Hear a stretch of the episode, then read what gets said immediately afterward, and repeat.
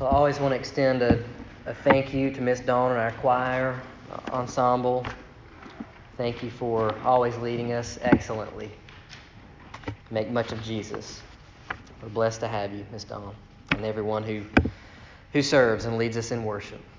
Um, I would ask you to turn tonight to Nehemiah chapters seven, uh, seven through nine is where we will be. We'll begin in chapter 7. We do have papers, by the way, if you would like to grab one. There's one, there, there's a little stack in the back, and there's a little stack in the front. So if you did not, uh, you're welcome to, to grab some of those. But there's some interesting things happening in Nehemiah 7 through 9. And there's a little bit of a homecoming that takes place. We'll read about that. Um, but since the walls and the gates of the city are finished now, the exiles can return, but you know their, their homes are not rebuilt, and so there's still a lot of work to do. Uh, they they are safe to a degree because they can be safe inside the walls and the gates are up, but uh, as far as the creature comforts, there aren't too many. Uh, but once their physical need has been met, now that they can safely live inside the gates of the city, Ezra returns to the stage. This is where we see Ezra show back up on the scene. And he and Nehemiah together, they partner to meet the people's spiritual needs through the teaching of the word. So this seems to be kind of a refrain. Every time they return to the word, uh, some good things happen. And, and they, they need that. So now that the physical needs are taken care of, the spiritual needs are more in view. So I'm going to read some from Nehemiah 7 because that's the only way that I know how to teach through narrative is to read the narrative. So let's read uh, beginning in Nehemiah 7 and verse, um, verse 1. Now, when the wall had been built, and I had set up the doors, and the gatekeepers, the singers, and the Levites, they had been appointed, I gave my brother Hanani and Hananiah, um, the governor of the castle, charge over Jerusalem, for he was more faithful and God fearing man than many. And I said to them, Let not the gates of Jerusalem be open until the sun is hot. And while they are still standing guard, let them shut and bar the doors, appoint guards uh, from among the inhabitants of Jerusalem, some, of, some at their guard posts and some in front of their own homes. The city was wide and large, but the people within it were few, and no houses had been rebuilt. Uh, let's see. Verse 5. And then God put it into my heart to assemble the nobles and the officials and the people to be enrolled by genealogy. And I found the book of the genealogy of those who came up at the first, and I found written in it, These were the people of the province who came up out of captivity, of those exiles whom Nebuchadnezzar, the king of Babylon, had carried into exile. They returned to Jerusalem and Judah, each to his own town. And then, of course, it goes through a big long list of families and people and numbers of those families. And that constitutes most of the rest of chapter 7. So, just a couple of quick points here to make from chapter 7. The people return. The city is large, but the people are few. This is just a reminder. Uh, things aren't quite as they were. So now the temple has been rebuilt, foundation has been laid, worship has been restored. Now the city is secure, the walls are built, and the gates are set up so they're safe. And this is one of those moments where it might feel like, hey, we got to where we're going, we got to the end of our goal, and it's just still not like it used to be. The city feels a shell of its former self. It's, it's not populated like it used to be. It's, it's somewhat like it used to be, but it's not like the old glory that we remember. Just like the experience they had with the temple. Remember, they rebuilt the temple, they laid the foundation of the temple, and the old men wept because it just wasn't like it used to be. So, what is this doing? This is doing in their hearts a service to remind them that this is not their final destination. Even if they can have their town back, even if they can have their temple back, this is not ultimately what they need. Ultimately, what do they need? They need what we're celebrating right now in Advent. They need Jesus. They need a Savior to bring them full comfort and full consolation. It's, it's comforting to a degree to have the temple back. It's comforting to a degree to be back inside the city, but this isn't home yet. This isn't ultimate salvation yet. So, um, there are a couple other points here that are worthwhile. It says in verse 5 God put it into my heart. This just highlights the close relationship with God uh, shared by Nehemiah. Nehemiah has a close relationship with God. It seems to be a pattern here that God raises up men uh, who have a close relationship with Him. And, and these are the people who are effective leaders, those who walk with God. And then lastly, the sovereignty of God as a theme. In other words, verse 5 And then God put it into my heart to assemble the nobles and the officials and the people to be enrolled by genealogy. Nehemiah is not saying, Hey, I came up with this great idea. He's saying, God is the one who put it into my heart. He's the one who led me to do these things. So, a couple little observations there. Then comes Nehemiah chapter 8. And the little catchphrase there, as I told the men on Saturday morning when some of our men gathered, I, I feel like many times that I, my guitar has one string, and I just keep plucking this one string. And that's that the Word of God does the work of God. And so if I give you 12 lessons, that might be the heading somewhere uh, in, in, 10 or, in 10 or 11 of them, that the Word of God does the work of God. Um, but that's what we see in Nehemiah chapter 8. So I want to read, and we will uh, we'll look. Let's see. We'll read at least uh, probably the first 12 verses. Nehemiah 8, 1 through 12. And all the people were gathered as one man into the square before the water gate. So there's an assembly that occurs. Those of you who are here on Wednesday nights, we're talking about how the assembly is important, right? The ecclesia, the church, means the assembly. This is what happens. The people assembled. And what did they do? They told Ezra the scribe to bring the book of the law of Moses that the Lord had commanded Israel. So Ezra the priest brought the law before the assembly, both men and women, and all who could understand what they heard on the first day of the seven months, and he read it facing the square before the water gate from early morning until midday. So there's this picture of the assembly coming together and being so thirsty for the Word of God. He read it all day long, from early morning until midday, in the presence of the men and the women and those who could understand. And the ears of all the people were attentive to the book of the law. And Ezra the scribe took on a wooden platform that they had made for the purpose. Let's see. He stood, I'm sorry, goodness. And Ezra the scribe stood on a wooden platform that they had made for the, for the purpose. And beside him stood Mattithiah, Shema, Ananiah, Uriah, Hilkiah, and Maaseiah on his right hand, and a bunch of other guys that I'm not going to take, uh, take the time to pronounce. Verse 5 And Ezra opened the book in the sight of all the people. You see this pattern. He opens the book in the sight of all the people. For he was above all the people, and he opened it. And as he opened it, all the people stood. And Ezra blessed the Lord, the great God, and all the people answered, Amen, Amen, lifting up their hands. And they bowed their heads and worshiped the Lord with their faces to the ground. So this is think about the posture that they're having. Ezra comes before them. They assemble as one man. Ezra reads the word. They hear the word. They respond, Amen, Amen. They raise their hands. They humble themselves to the ground. This is a posture of worship that they're having before God. Also, a number of, a number of men there helped the people, about halfway down, verse 7.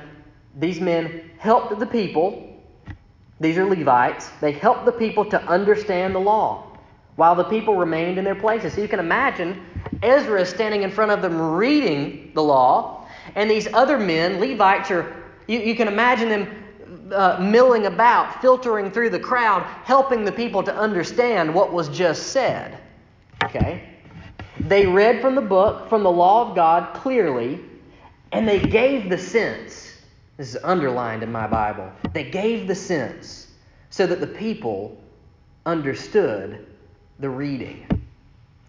Goes on further. Nehemiah, who was the governor, and Ezra, the priest and scribe, and the Levites who taught the people, said to the people, This day is holy to the Lord your God. Do not mourn or weep, for all the people wept as they heard the words of the law. And we'll, uh, we'll treat the rest of this. Uh, no, let's, get, let's keep going. I'm sorry. Verse 10 Then he said to them, Go your way. Eat the fat and drink sweet wine, and send portions to anyone who has nothing ready, for this day is holy to our Lord. And do not be grieved, for the joy of the Lord is your strength. So the Levites calmed all the people, saying, Be quiet, for this day is holy. Do not be grieved. And all the people went their way to eat and drink and send portions and make great rejoicing, because they had understood the words that were declared to them. So we learn a lot here. Let's see if we can let's see if we can unpack this in some kind of helpful way. First of all, the people respect the Word of God. You notice what happened. First of all, they assembled. They assembled together because to hear the Word of God was so important that they needed to be there when it happened. They assembled together. This is a pattern that we see repeated in the New Testament. The people gather, the people of God gather around the Word of God. Um, secondly, the people gather around the word because they recognize its power to change. Think about this, verse 5. As he opened it, all the people stood. There is such a reverence. They have such a reverence for the law of God, which is the Word of God, the, the Bible, their Bible. They have such a reverence and such a respect for the Bible that they stand when it is read. And so that's that's a great that's a beautiful picture in many churches, uh, and, and, perhaps in this one I haven't done this as a custom uh, because I sometimes I feel bad about asking people to stand, but it would be an appropriate thing to do. The Word of God is so worthy that I have been in many churches where it's the custom that, that the pastor says, Would you stand at the reading of the Word of God? Why? Not because anything magical is happening, but because something spiritual is happening. Something incredibly powerful is happening. We're gathering as the people of God around the Word of God as believers have all the way back thousands of years, even to the time of Ezra and Nehemiah. Why? Because the Word of God has the power to do the work of God. And so we stand asking for it to do its work in our hearts. Then, next, what happened? Once they heard the word, they worshiped. They worshiped when they heard the word of God. It says in verse 6 And all the people answered, Amen and Amen. And it says that they, they lifted up their hands as if to praise God. They bowed their heads and worshiped the Lord with their faces to the ground. So, application how should we apply what we learn here? We should assemble to prioritize the Word. That's why my guitar has one string on it, and that's the Word of God does the work of God. We need to speak the Word of God. We need to rehearse it to one another. We need to sing the Word of God, and the Word of God needs to be preached. It is uh, the, the sustenance that we need. We should assemble as we are able and prioritize the Word. Secondly, our understanding of the Word should evoke praise of God. I, have even known churches, I'm not suggesting we make some kind of radical change, but I, I have heard of churches that the preaching comes first and then all the singing happens, right? Because it's the Word of God that moves us to want to worship God. And so I thought that was an interesting picture. I've never actually attended a church that did it that way, but um, it seems that that's at least a picture of what we learn here is that our understanding of the Word leads us to praise God. And hopefully, after we hear the Word of God here, we go out praising Him for the rest of our week. Uh, because we have seen, as we said this morning, we have seen the glory of God. And the glory of God leads us to respond to God and to tell others of His glory. Secondly, this is point number two under, under, uh, under Nehemiah 8. Uh, uh, the Word of God does the work of God. And that's this the people need to understand what the word means. Um, God, in his kindness, he gave the people leaders to help them understand and apply the word. it's, it's the understanding of the word that does the work in us. And so many times there are passages in the Bible that are incredibly difficult to understand. And even, uh, even Peter makes mention of this when he's talking about Paul. He says many of the things Paul writes are hard to understand. Um, eh, I have a, story from my recent conversation with uh, the, the missionaries from the Latter day Saints Church.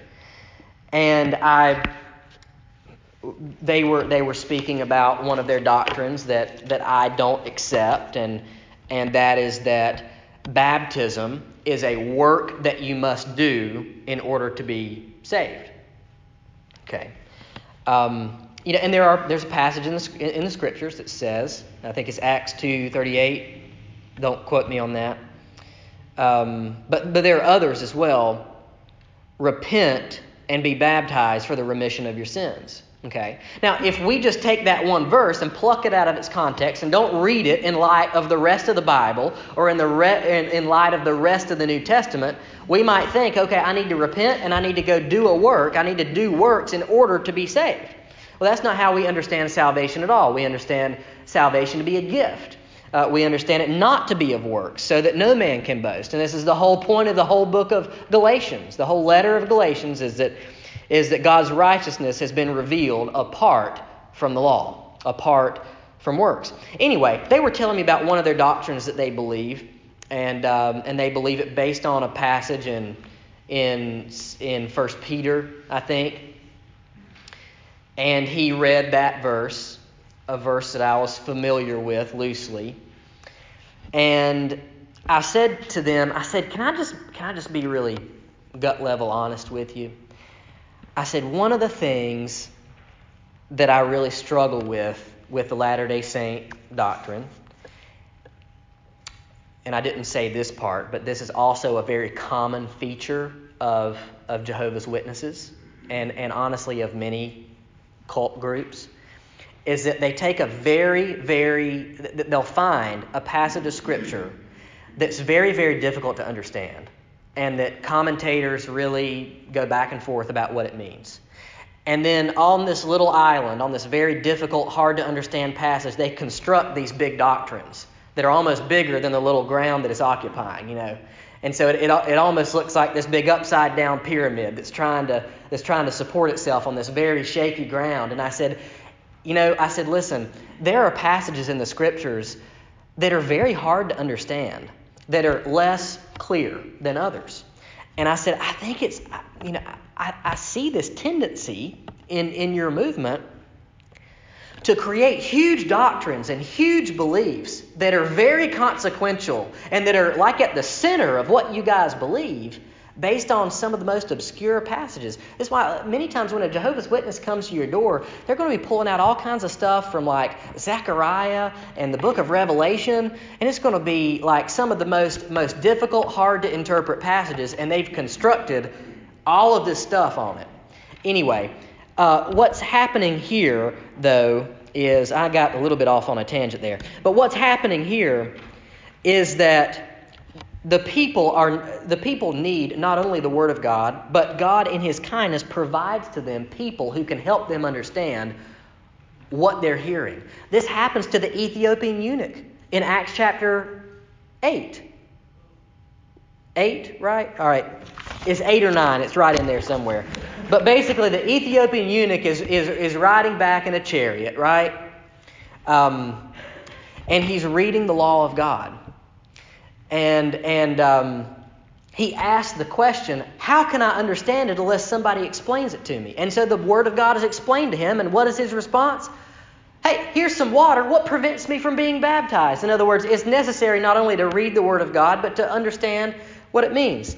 And so, um, the Levites, the Levites helped the people to understand the law while the people remained in their places. This is a picture of God do uh, uh, of uh, of the people of God doing one another ministry, right? This is like Ezra's up here telling the law, and the Levites are going out saying, Hey, you know, do you understand this part? Can I explain this to you better? It's like the, the, the people of God coming together to make sure that everybody understands the import, what the word means. Verse 8, you know, what, what is the nature of their ministry of the word? They gave the sense. Uh, this is a passage that is kind of impressed upon you during seminary. They say, you know, we need our preachers, we need our pastors to be men who can give the sense, who can explain what it means. Uh, in preaching, the goal is not to use a text to make a point. Um, instead, the goal of preaching is to make the point of the text. There's a difference there. In other words, if, if I had an agenda, if I had a point that I really wanted to pound home, maybe I could find a passage of the Bible that kind of somewhat supports what I want to say, and I just kind of use.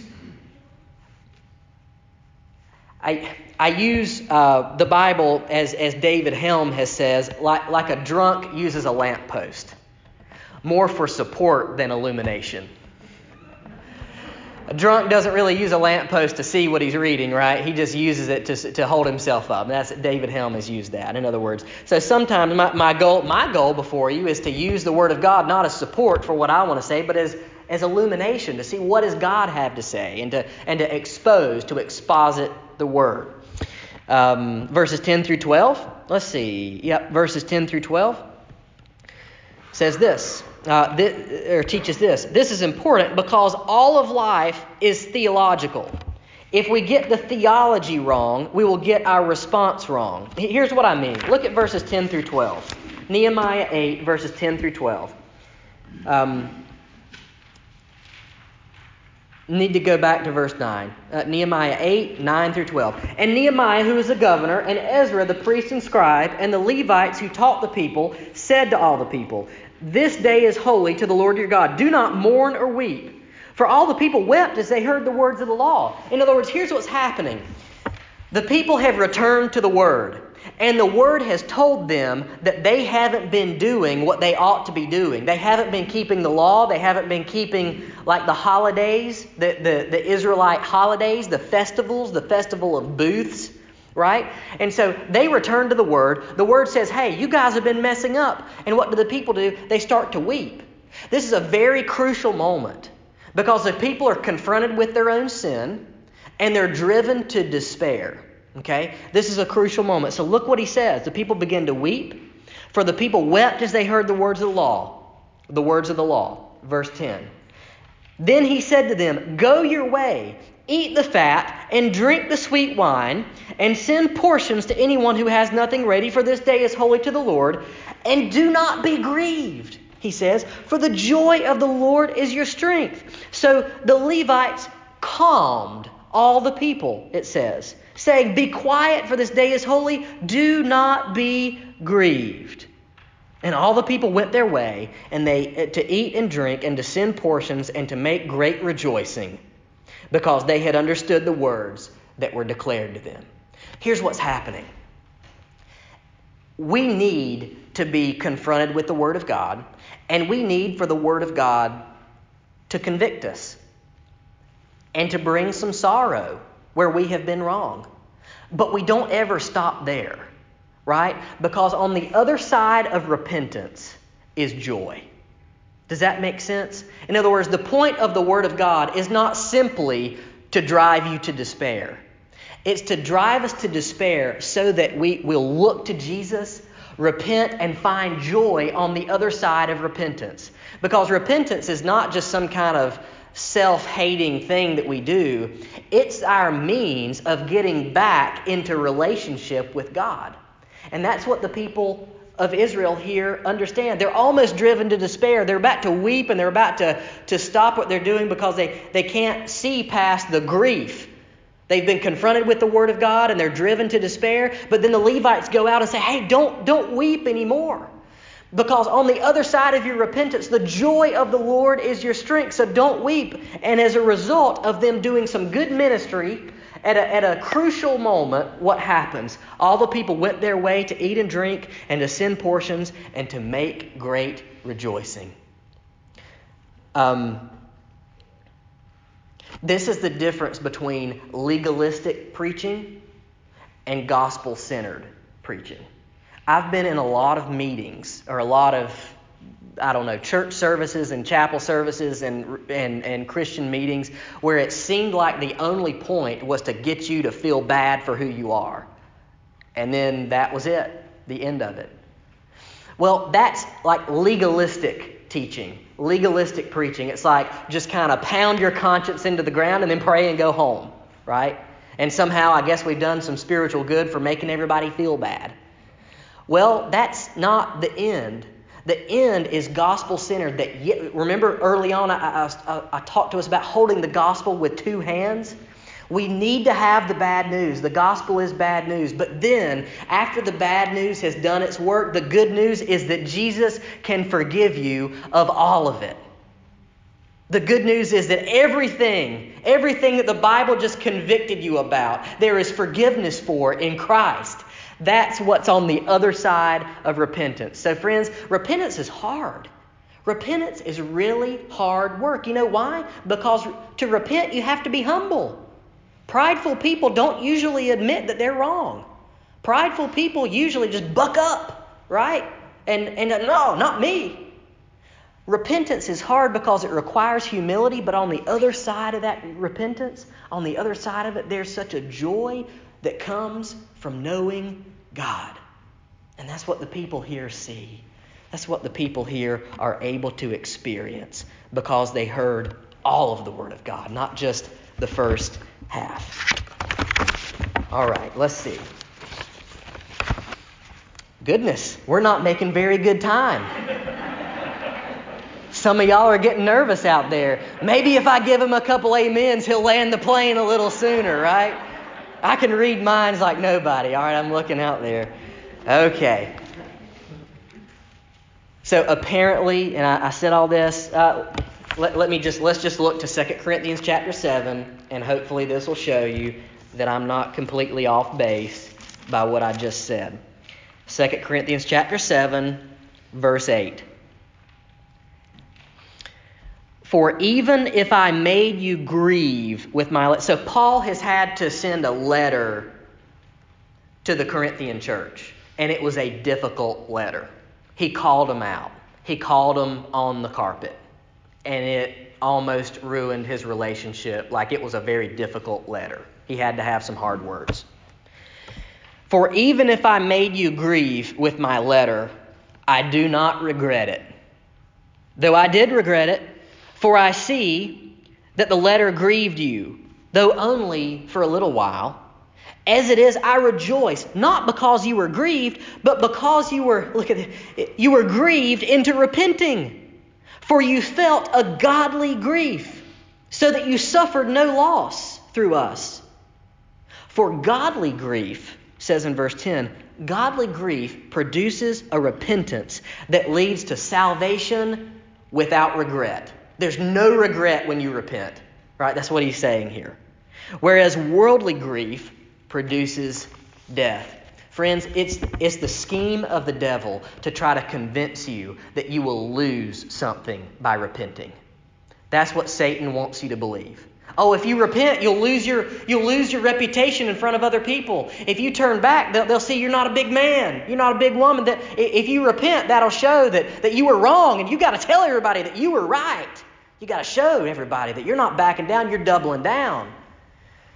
But the Bible says that repentance leads to joy where there is no regret. Why? Because on the other side of repentance, Jesus is there.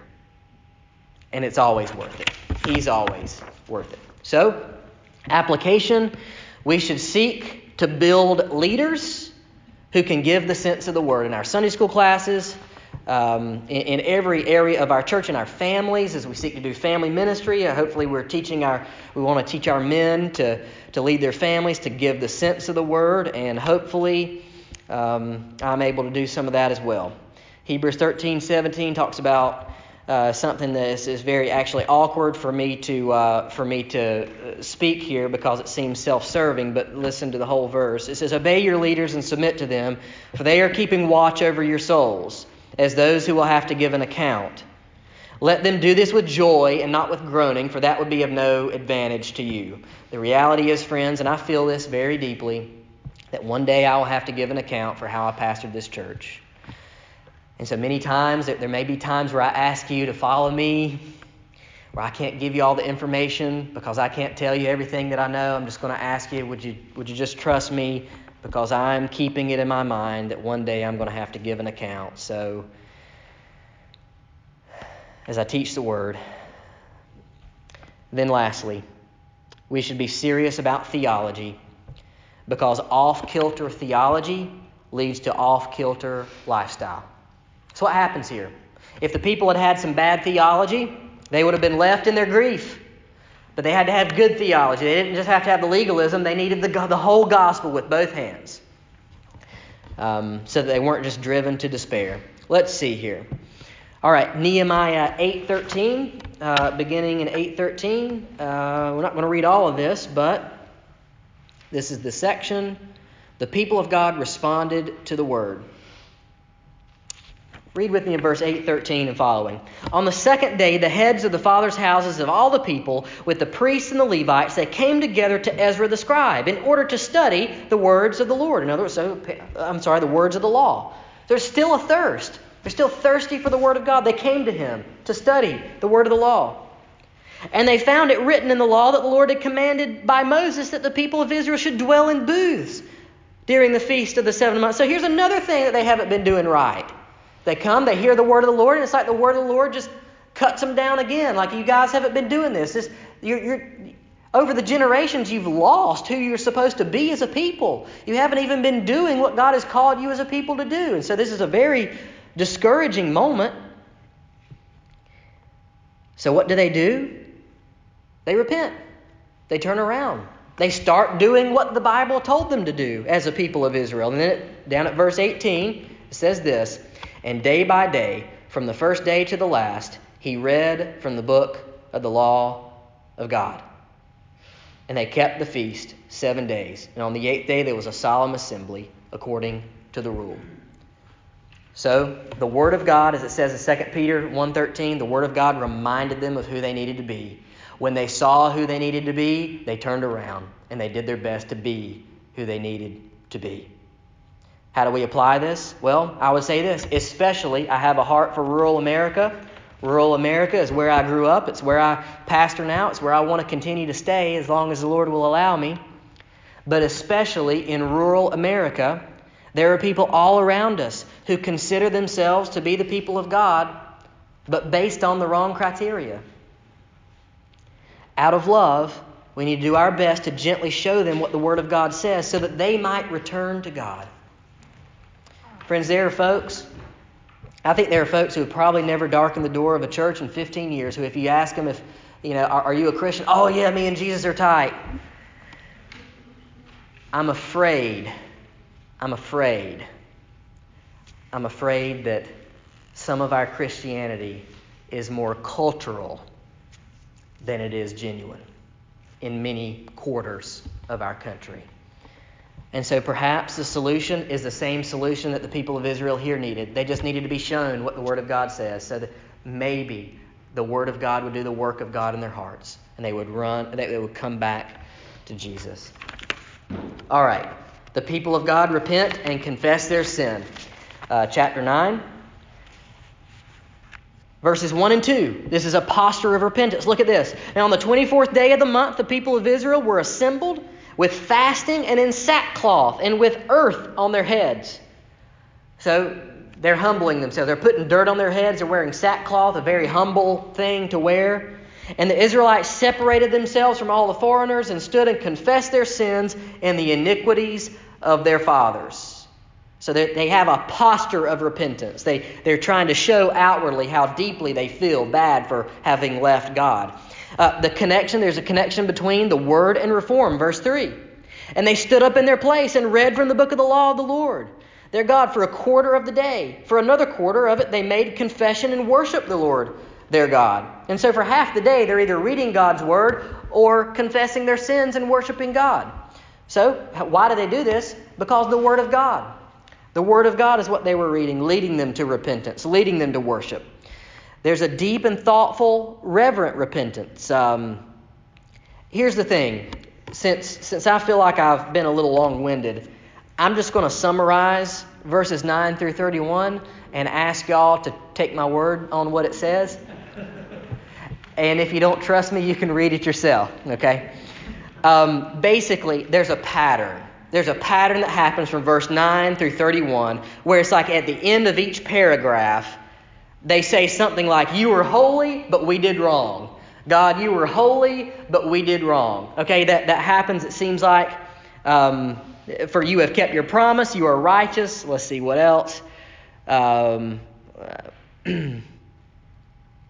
let's see, I didn't write down, I didn't pull, I didn't include any pull quotes, but that's basically the gist of what happens from verses 9 through 31. Um, nevertheless, he says this, uh, let's see. He's, ta- he's talking about from verse 27 on everything that we did, everything that our parents did that was evil, again, before you. Many years you bore them, verse 30, many years you bore with them and warned them by your spirit through your prophets, yet they would not give ear. Therefore you gave them into the hand of the people of the lands. He's saying basically, because of our disobedience, you sent us into exile. Verse 31 Nevertheless, in your great mercies, you did not make an end of them or forsake them, for you are a gracious and merciful God. He seems to be saying all the way through these verses, You were holy, you were good, you were doing right, God, but we were doing wrong. We were doing wrong. We were doing wrong. So, the pattern of repentance is God, you're holy, and I was wrong. Okay? A lot of times we get close to that. We say, God, you were holy and they were wrong. Something like that. God, you were holy and he's wrong and she's wrong, right? But the pattern of genuine repentance is, God, you were holy and I was wrong. Focusing on, on uh, what we can do to fix our problem. All right. Uh, there's a change in the family tree that happens here, and perhaps this will be the last point that I make. A change in the family tree. Remember the old attitude of Israel? Anytime something happened. Uh, look at Exodus 15 24. I've got it down here on your paper. And the people grumbled against Moses, saying, What shall we drink? Like, where are we going to get water from, right? Exodus 14. They said to Moses, Is it because there are no graves in Egypt that you have taken us to die in the wilderness? What have you, uh, what have you done to us in bringing us out of Egypt? In other words, we're going to die here. Why did you make us travel so far and be hungry to die. Well, we could have just died where we were. That would have been a lot more convenient. Numbers 21 5. And the people spoke against God and against Moses. Why have you brought us up out of Egypt to die in the wilderness? For there is no food and water, and we loathe this worthless food. But, friends, this is a crucial moment. The Israelites could have had that attitude this grumbling against God, this questioning God. They could have had that attitude here, but they don't. They respond as they should in repentance. Look at chapter 9, Nehemiah 9 32. Now, therefore, our God, the great, the mighty, the awesome God who keeps covenant and steadfast love, let not all the hardship seem little to you that has come upon us, upon our kings, our princes, our priests, and our prophets, our fathers, and all your people, since the time of the kings of Assyria until this day. Yet you have been righteous in all that has come upon us, for you have dealt faithfully, and we have acted wickedly. Our kings, our princes, our priests, our fathers have not kept your law or paid attention to your commandments and your warnings, even in their own kingdom and amid, amid your great goodness that you gave them and the large and rich land that you set before them. They did not serve you or turn from their wicked works. In other words, this is a new and improved Israel. They're not doing that mess they were back in Exodus, where they're questioning Moses at every turn. After a great miracle, they're turning around and saying, Where are we going to get water from? It's like, Water? Like, he just separated the water. He can take care of water. Like God does water, okay? Like you walked through the dry ground and there was no water. Now you wonder where the water's going to come from? And so basically, what's happening here is that was the old attitude that sent them into exile. And now God has purified his people through the judgment. And they've come out on the other side, and now they are humble and repentant, and they're responding to him the way that they ought to. Friends, may we also be a people who are not stiff necked. May we not be a people who buck up. May we be a people who are soft of heart and ready and willing to repent. I'm going to pray. Dr. Campbell's going to come and play for a moment of response. I'm going to have the same posture as you. I'm going to sit down here and respond myself to the Word of God, ask God to give me that kind of heart. If you need to talk to me, I'm here uh, for you uh, in this time and this evening. I would ask you just to reflect in the quietness of your heart and respond to the Word of God now.